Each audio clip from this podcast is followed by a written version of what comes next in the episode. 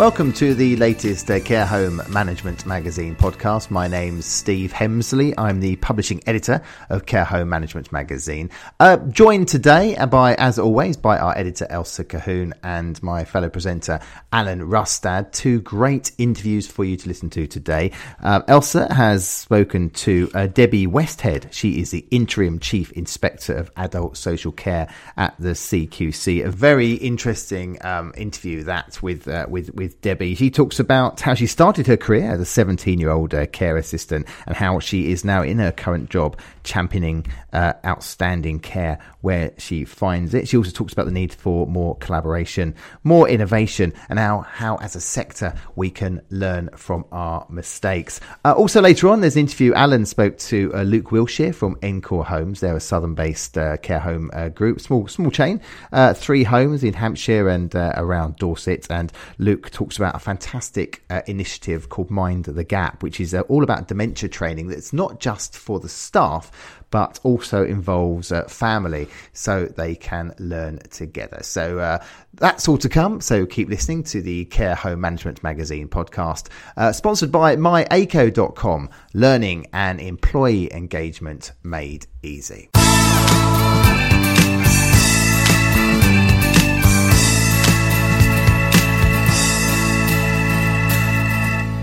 Alan, thank you for joining us again on the Care Home Management Magazine podcast. Uh, I know you're away at the moment, but uh, so how have you been? Fine. Uh, everything's uh, fine and dandy at my end. I'm currently out of the country uh, in hotter climes, or supposedly so. It's been so uh, it's been very pleasant, and um, just a little way to recharge the batteries for this. Now, Alan, um, Care Home Management Magazine is, of course, the official media partner of the Care Home Awards, and they take place um, on Thursday, June 27th, uh, at the Platinum Suite at Excel in London. That's during the uh, um, that's uh, during a Health Plus Care Show, uh, which uh, we will be at as as well. Now, these awards are a great a great uh, way to celebrate uh, excellent care in the in the care home sector. Uh, from your experience, Alan, uh, how important is is this whole event? I mean, talking to uh, Matthew Davies, the organizer, who I know you interviewed on a previous podcast, uh, he's already saying this week they've had a, a big increase in, in entries and a number of tables and dinners booked is, is up. how important is this event? It's a 15% increase in eligible entries this year, which is encouraging. Good a lot of care home groups involved there, a lot of suppliers to care homes as well. That's important because I know they want to get themselves better known. Uh, and so there's a, a, few familiar names there as well, but one or two that I don't know. And so it's encouraging that others are getting involved now who can see an opportunity there, then all well and good. And uh, it's all going to happen uh, from 12 noon at uh, at Excel on Thursday, the 27th of June. I think it's going to be a very good, uh, a very good occasion. Uh, uh 300 places available, still some tickets available. They are going pretty well, I gather. So. Indeed, tickets going very well indeed. And uh, it's not too late. If you want to book your tickets, please go on to the Care Home Awards website. That's www.carehomeawards.com, where you'll see details of booking tickets for what will be a fantastic uh, dinner, and we can all celebrate some outstanding care home practice uh, together. Welcome to the wonderful world of MyAco. At MyAco, we're committed to developing the tools to make managing your business simpler. Whether your goal is to revolutionize your training program, reduce your staff turnover, improve employee communications, or simply to save time on your tasks each day, MyAco is here to help 24 7 whenever and wherever you are. Sales at myaco.com 01202 806 000. Well, before the first of those two interviews, it's time to have a quick look at what's happening in with care sector in the news. Care in the news, a review of this week's headlines.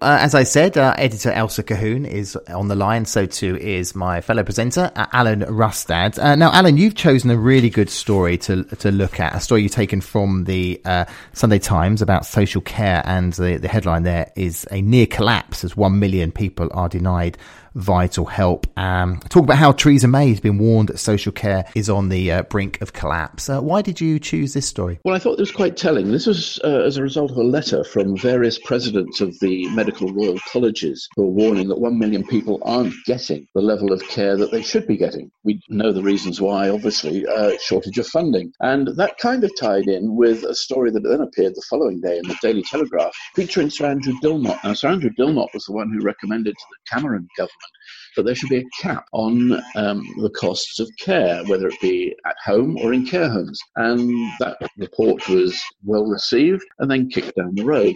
Uh, and again, he's suggesting there should be a cap, possibly around about £100,000 maximum. Uh, and his the th- feeling was that Theresa May was fairly well disposed towards that, but that the Health Secretary, Matt Hancock, was saying, no, no, no, this won't work. It's going to cost an extra £3.5 billion in taxation. We remember the problems at the last election over what was loosely called the dementia tax, which all went badly wrong for the Conservatives. So this green paper we're all waiting for, it seems that there's still arguments going on within government. Heaven knows when it's going to come, but it seems to me it's as far away as ever. Care Home Management Magazine editor uh, Elsa Colquhoun on the line as well. Uh, Elsa, thank you for joining us. What do you think about uh, what Alan's been saying and about this story? And is social care at uh, near collapse? And uh, is there a role or greater role do you think that care homes could play in this whole debate? The problem is is that that care is more expensive. Care has to become more expensive. Somebody has got to pay for that. Um, people are coming into care homes later in life with more complex conditions, and you know it's a sad fact of life that the you know the cost of care is going up. Now, I think you know most people understand that that you know that that, that their relative that who is going into care later in life um, with complex needs requires complex care, which ultimately has to be paid for. Um, the problem is, of course, is that who pays for that um, in in this society this society that we have, um, which is you know we're used to free healthcare or free mostly free at point of delivery healthcare, and suddenly we find ourselves in the social care spectrum of our lives, and uh, and suddenly that's not free, and it, it's a little bit of a shock to the system. But ultimately, you know, whatever the rights and wrongs of the situation, somebody has to pay. Now, from care homes' point of view, um, you know, the, the problem that they have is very similar to a lot of the problems that um, that contractors to the NHS have, and by contractors I mean things like pharmacies, particularly, where people consider that they're actually private organisations, um, and therefore they're surely just pocketing the money for themselves and getting rich on the proceeds. And you know what care, what care homes can do is obviously they can't economise on the costs of care because the costs of care are the costs of care. But what what care homes can do is obviously make it clear to people and show by actions as well as their words that they're offering great value very hard to argue with those points, Elsa. Thank you. Now, you've chosen a story based around digital and the digital age, and um, this data security protection toolkit. Um, there's a care inspectorate story talking all about this in the new edition of uh, Care Home Management magazine, which is out any any day now. Um, now, we all know that digital is a is a crucial thing. We are seeing a lot of change within care home sector. Uh, what made you sort of specifically choose this story? Yeah, well, I thought, uh, uh, I mean, I chose it for, for uh, a couple of reasons, really. So, first of all, Matt Hancock, he's a former, a former uh, digital minister. Um, he's very into digital. Uh, he's already um, finally put the, the nails into the coffin of fax machines, which I think are the industry has been solely kept alive by the NHS. But of course, you know, as, as we know, we've done issues, uh, we've done special focuses on cybersecurity and, and making making sure that the security of, of you know what is is the most crucial special data that you can have, health data and care data, um, making sure the security of that is absolutely, absolutely tantamount. And uh, this this data security and pr- protection toolkit is is basically setting out the gold standard for data security thing.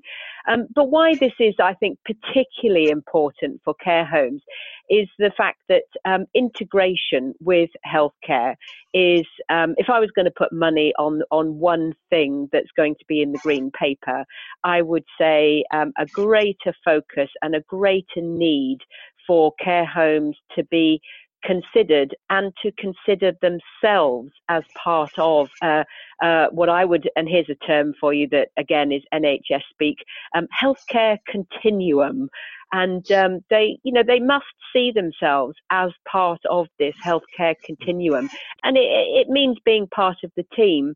And you know, the care inspectorate um, in the story that we're also covering uh, separately in our um, March-April edition part of their inspection will be care homes showing how they fit in with the local health economy. I, I think care homes are getting better at it. I think the uh, the days of these great long books full of care plans and people reading lots of scruffy old pages out of a file, I think those days are coming to an end. Obviously, it involves investment on the part of care homes, and there isn't much spare money going around to help them do that. But I, in many ways, I think care homes are getting ahead of the curve and, and ahead of the NHS. Thank you, Elsa. Uh, just finally, before you go, I know we are, as a magazine, the Care Home Management magazine, is uh, exhibiting at the Dementia Care and Nursing Home Expo uh, in March, um, March 26, 27. Uh, why is the show like this so important? Well, yeah, no, it's a great show. Um, I, I, I, personally, it's one of my highlights of the year going to these uh, these trade exhibitions because you know it's a great opportunity to meet our readers. Uh, you know, to come and uh, to come and uh,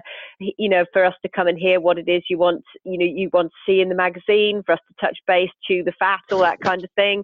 Um, it's great to it's great to see the suppliers because obviously they support our magazine. We're on stand eight five one. Um, what what uh, I would encourage people to do is to come and uh, come and see our stand because um, our front cover for our March April issue looks at bariatric care, and uh, we have a, a, slightly, shall we say, ample gentleman on our front cover, um, dressed, fortunately, um, for those people that may be looking at it over their breakfast. Um, and um, it is, uh, it, it, we've had our front cover blown up into an A0 poster, which is huge, and the stomach is huge on an A0 poster.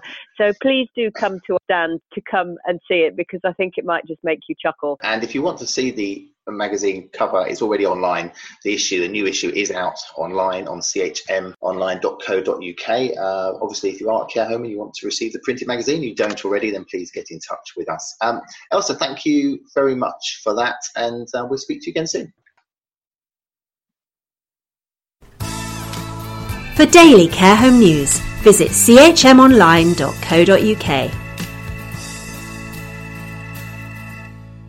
Right, it's uh, time for our first interview now, and it's uh, with uh, Debbie Westhead, the Interim Chief Inspector of Adult Social Care at the CQC. And uh, last week she spoke to our editor, Elsa Colquhoun. Um, I'm talking to Debbie Westhead today, who is the Interim Chief Inspector of Adult Social Care Services at the CQC.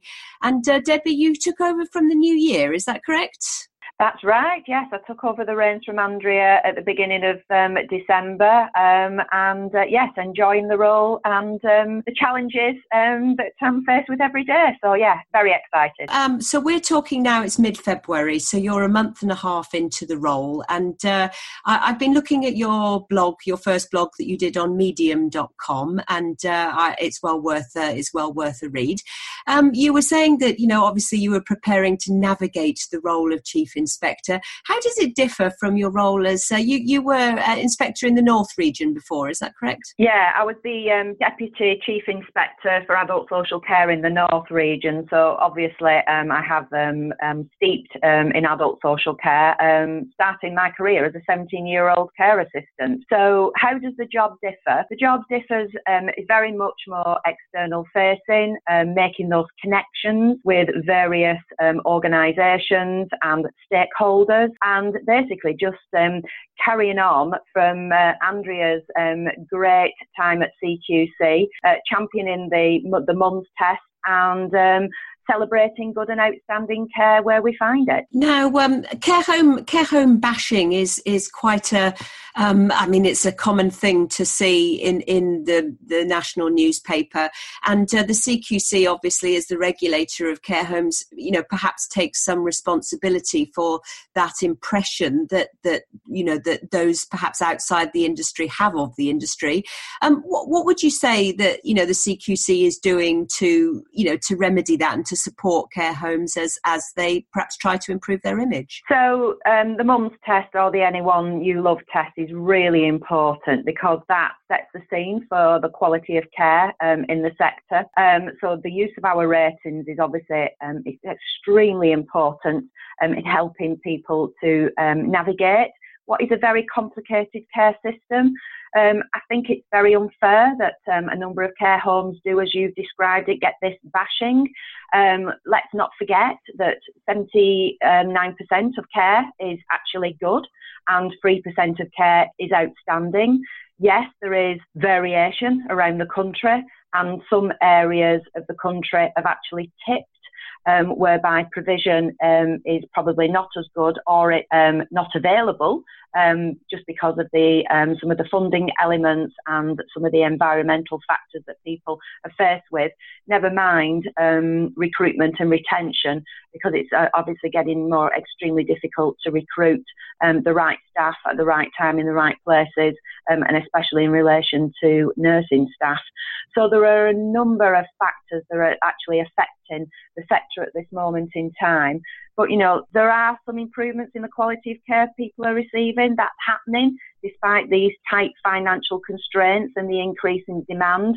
So as I've just said, you know, the majority of care is good and are outstanding, and we have to be able to celebrate that. And as you quite rightly point out, you know, take the necessary action when things are not right and not going well because people who use services, people who are thinking of um, using um, adult social care services, need to have the right information at the right time, and our quality ratings are just one avenue um, to help people choose the right care. It strikes me that um, care home, care home, the social care sector is, is slightly unfairly targeted. I, am guessing it's probably because you know your old your old mum or your old dad is is has obviously got a very special place in people's hearts. But the ratings that we see in in care homes, um, good, the you know the, the number of practices, the percentage of practices who are good and outstanding, it's not wildly different from perhaps the, the, the same proportion that we see in GP or we see in the other sectors that you regulate, is it? Um, GP uh, practices, uh, the ratings are somewhat higher. There are more good and outstanding services in, in the GP um, area.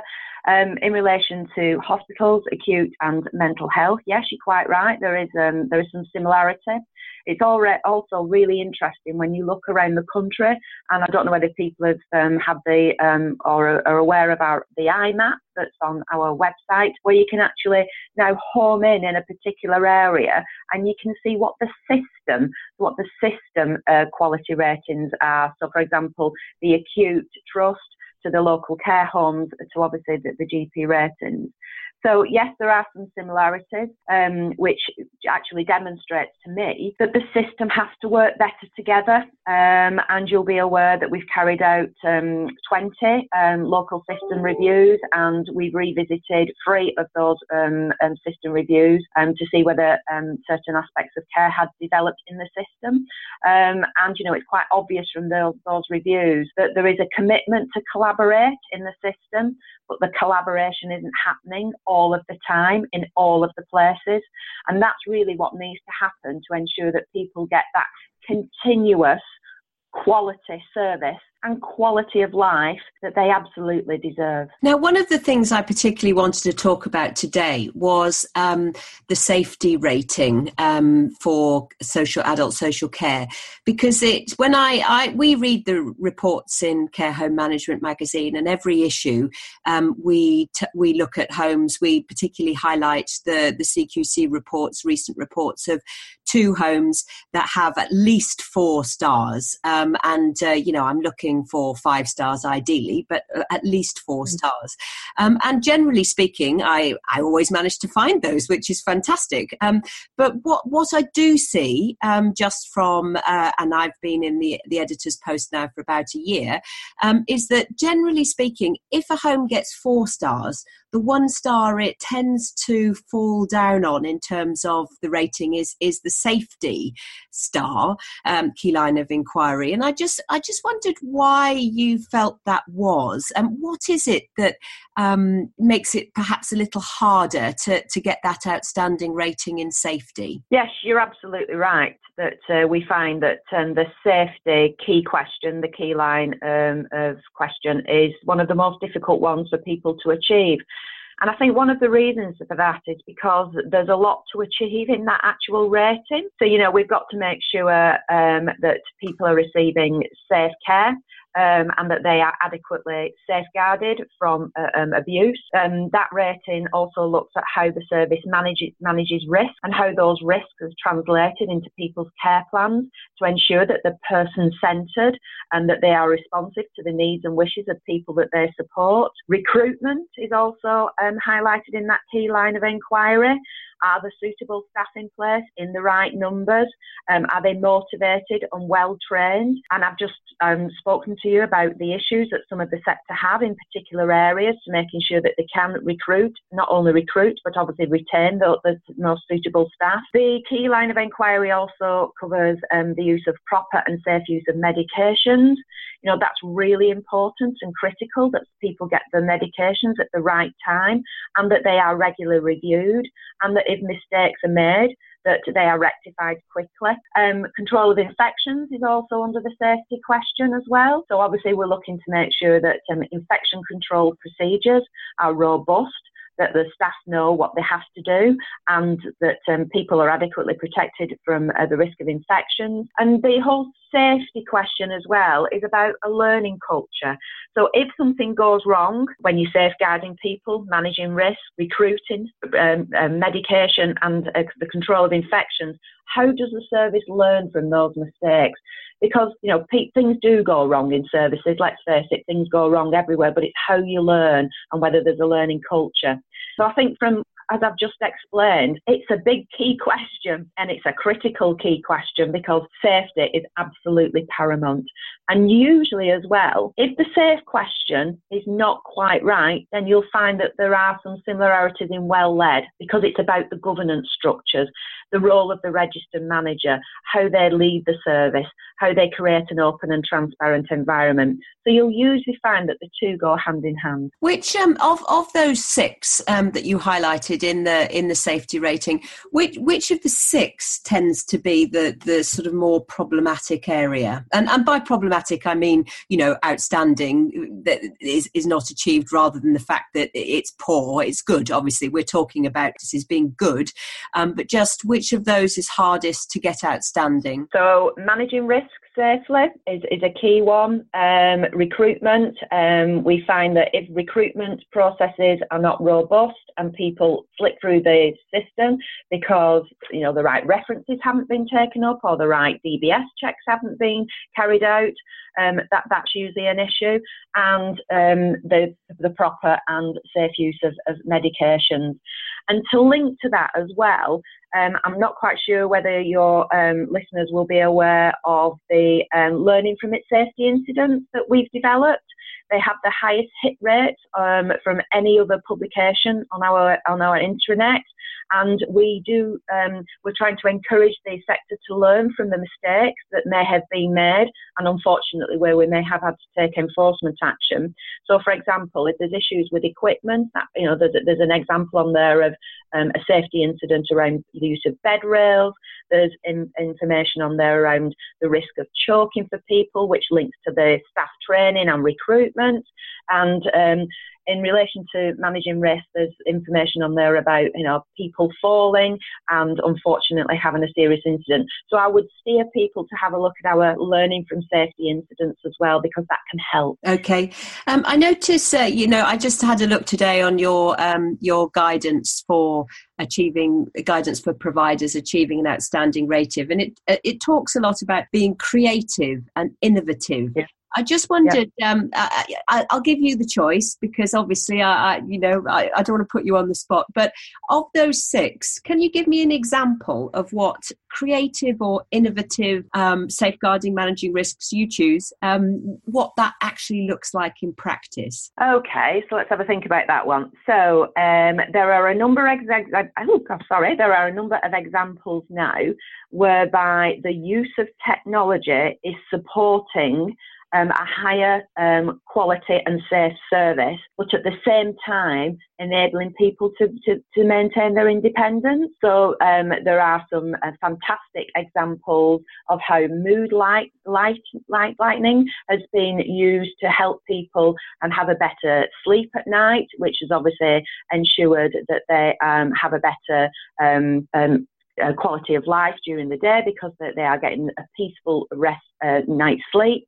Um, use of technology for administering medications so that the medication system ensures that people are given the right medications at the right time and the system then flags when that's not happened so the right um, the right um, interventions can then be made um, another example of outstanding services around involving local communities. So if you involve the local community in the care home, so that the care home opens the door to the local communities, that also helps um, with outstanding care.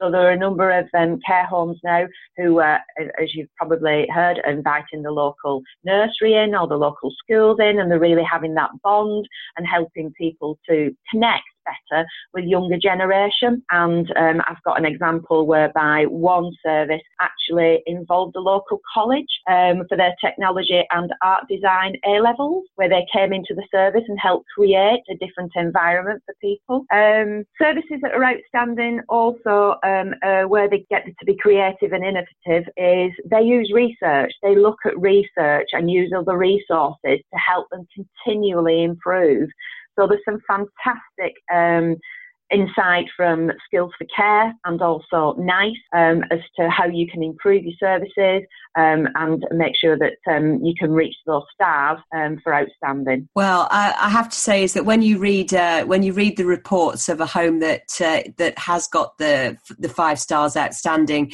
um, you come away with a very warm feeling about that home. Um, you can tell from the inspectors' reports that you know that they really really enjoyed visiting that home and uh, I think that's that's a you know that that that's a wonderful thing. And here's to more homes in the five star club. Absolutely, I couldn't agree more.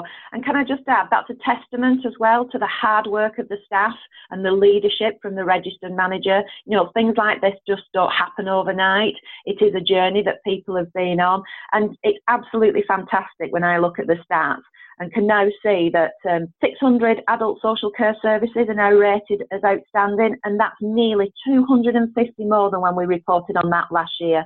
So that shows it can be done with the right resources and the commitment in place, and absolutely fantastic, um, and with something we need to celebrate more for our hard-working um, sector. Lovely, absolutely fantastic. Thank you very much, Debbie, for your time.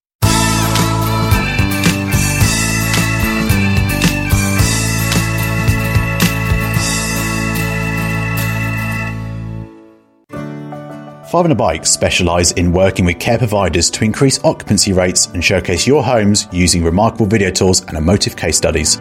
Having worked with some of the top care providers in the UK, we understand your challenges and can take the complication out of creating video content. We're running a special offer of 10% off your first video tour, so call 01494 868 409 to speak to one of our experienced production team or email us on office at fiveonabike.com. Welcome back to the uh, Care Home Management Magazine podcast, uh, sponsored by myaco.com, learning and employee engagement made easy. Well, that was a, a fascinating uh, interview before the uh, adverts uh, with Debbie Westhead, and, and very interesting what she's saying about innovation and uh, collaboration and that need for everyone to learn uh, by their mistakes, but also just reiterating how much outstanding care there is in our sector. So uh, thank you, Elsa, for that uh, interview. Right, we're now going to hear uh, Alan's uh, interview with Luke Wilshire from Encore Homes and stay listening for some excellent ideas on dementia training. Well, Luke Wilshire, thank you for joining us on the podcast. First of all, tell us a little bit about Encore itself. a fairly, fairly small group, but small but lively, I'm I'm sure. Yes, that's that's correct. Uh, so Encore are a, like you said, a small group of care homes, but are growing quite quickly. Uh, currently, we have three homes in the group uh, in Hampshire and Dorset, and just about to open a new home this year in Poole as well. So we have plans to open homes in the future across across the south area. And how about your background? Have you always been involved in care? Yeah, so uh, originally I trained to be a social worker spent some time doing that and realized that I missed actually working with people. Um, so, yeah, I sort of stepped into the care, social care industry back in 2011 and have worked in various roles, including um, been a registered manager, um, but really sort of found my feet in learning and development. Really, that's my passion. Good, and that's very much what you're doing day to day within the group now. Um, yeah. What about this initiative, Mind the Gap? Where did that all come about? Okay, so uh, I joined the organisation in October 2017. And at that point, we had um, three homes. Our, our third home had just opened and we sort of stopped, had a bit of a sense check really to see what our staff felt they needed extra training in, where their gaps were. Um, and the common theme was that a lot of our staff felt they needed further development, further information around the area of dementia, such a huge area. And they sort of felt that the training that they had had prior was good, but they needed it to be developed to the next level. And this particular uh, uh initiative that you've put together, how, how, does it actually work? How many sort of modules? How much time does it need as well on behalf okay. of the, the, the staff? So the Mind the Gap course is made up of four different modules. Um, in total, it's about 21 hours, and that comes um, from the feedback that we had from the staff. So we asked the questions, we spoke to the staff at each home, we also spoke to the relatives about what did they mean by dementia training because dementia training is huge. So what's what what were the common themes? And the common themes were uh, around communication, around what does it feel, the lived the lived experience we call it. Um, it was around living life well and how to sort of engage in activities, well-being, social stimulation, and and also how to manage behaviours we may view as challenging. Um, so there, there, there are four themes to the courses. And that's how it's split up into each module. How's it gone down with the staff then? So the feedback's been really good so far. Uh, we as an organisation want to drip feed it through each home. It's really important that this is a whole home approach. So all of our staff are encouraged to attend this training, whether they be a kitchen assistant or a frontline care assistant. It's really important that this is a whole home uh, approach. So at the moment, I think we've had about 15 um, staff across all three homes complete the full qualification, but it's growing and the interest it's a bit like you know there's it, the buzz is there now and people are putting their names down to the list and each session is full. Uh, and and really excitingly we've managed to get some relatives uh, to join us on this training as well. I was going to ask you about this. R- relatives getting involved is an interesting development. Are they learning side by side with members of staff or is it separate for, for relatives? It's very much side by side. Uh, when we put this training program together we did quite a lot of research and we spoke to the family members who who, like I said, they they they needed some more information too. Uh, one of the family members I remember speaking to said he described it like a, a bit of a black hole. He got given a diagnosis for his mum and then didn't know what happens next. Uh, didn't really get anything apart from an A4 piece of paper from his GP, and sort of mum then had to move into a care home later on down the line, but still didn't really know enough about dementia and what you know what mum was doing and why she was doing it. So we, toyed with the idea of doing separate sessions. Um, there's definitely some things that we have to consider when you have staff and relatives together.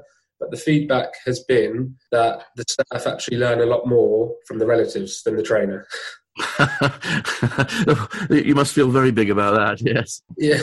And the relatives, you can see themselves really, they start off quite nervous about being in a learning environment, but you know, it's quite a relaxed, friendly, open learning environment where we encourage people to be honest and you see light bulb moments for the staff where staff go, oh, okay, you know, we didn't realize that's how it came across. But you also see light bulb moments from the relatives where they think, wow, I've never, I've never seen it from that perspective. So one of our values as a company is about being part of the family. And that's why we encourage our, our relatives to be part of that family and join us on this sort of training. And presumably then one is learning off another. It's a, very much a two-way uh, expression of, of knowledge and information. Yeah, yeah, definitely. Um, like I said, the, the one of the family members is is even shown an interest to maybe do some of the training for us in the future and deliver some of the training for us, especially around one of our modules around um, the lived experience. Really getting to understand what it's like to have that diagnosis, to to hear what families go through, and I suppose from a care home perspective, knowing how and the story before they arrived at the care home and the pressures and the stresses that that, that happened. And you know, it's really for me that's been one of the biggest sort of successes.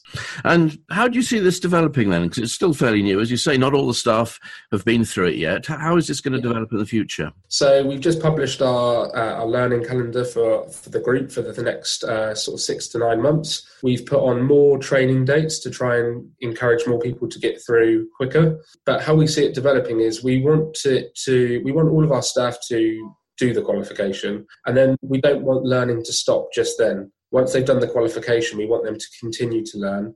And we're even looking at the people that have finished the qualification, what happens next? Maybe they're going off and doing more specific dementia training, maybe some sort of qualification. We are also toying with the idea about looking to get in the course accredited, looking to see if we can link up with some universities or some, some sort of uh, higher education services to sort of give it the kudos we think it deserves, really. And of course, universities are very much interested in working with people like yourselves, I would imagine. Yes, uh, obviously, two of our homes are in the Bournemouth and Poole area. Um, very close to Bournemouth University. Be looking to sort of uh, create some links there. They've got a, an institute for dementia care there as well. So yeah, it, the future's bright.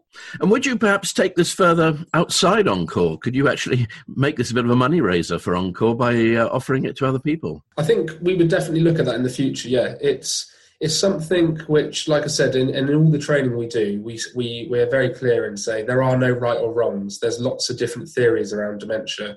This is the approach that we've decided to take, and the courses were written in line with a company called the Dementia Training Company, Timothy Morgan and Sarah Mould, who are both very sort of acclaimed writers in the dementia industry. So yes, we would we would like to open the doors up to the wider public in the future, um, sort of reduce that stigma around care homes, encourage people to come and see us, come and learn, and also to like like I said to reduce that stigma around dementia because a lot of our family members have said they were just so scared. Follow us on Twitter at Care Home Manage. That's at Care Home Manage. Thank you for listening to the fourth uh, Care Home Management Magazine podcast, uh, sponsored by myaco.com, learning and employee engagement uh, made easy. Two great interviews there, so thank you for listening to that. And uh, Alan, it's great to see the podcast uh, grow and grow with uh, listener numbers going going crazy. They have. the listenership keeps going up, which is great. I look forward to the next one where I'll be sitting rather closer to you than I am now. yes, Alan, it'd be good to have you back in Blighty. And listeners, please please don't forget to share the podcast with uh, people working at your care home or if you're a supplier. Uh, please listen. And if you want to advertise or become one of our sponsors, then uh, please get in touch at info at chmonline.co.uk. So, once again, thank you, Elsa. Thank you, Alan. And we will speak to you again very soon.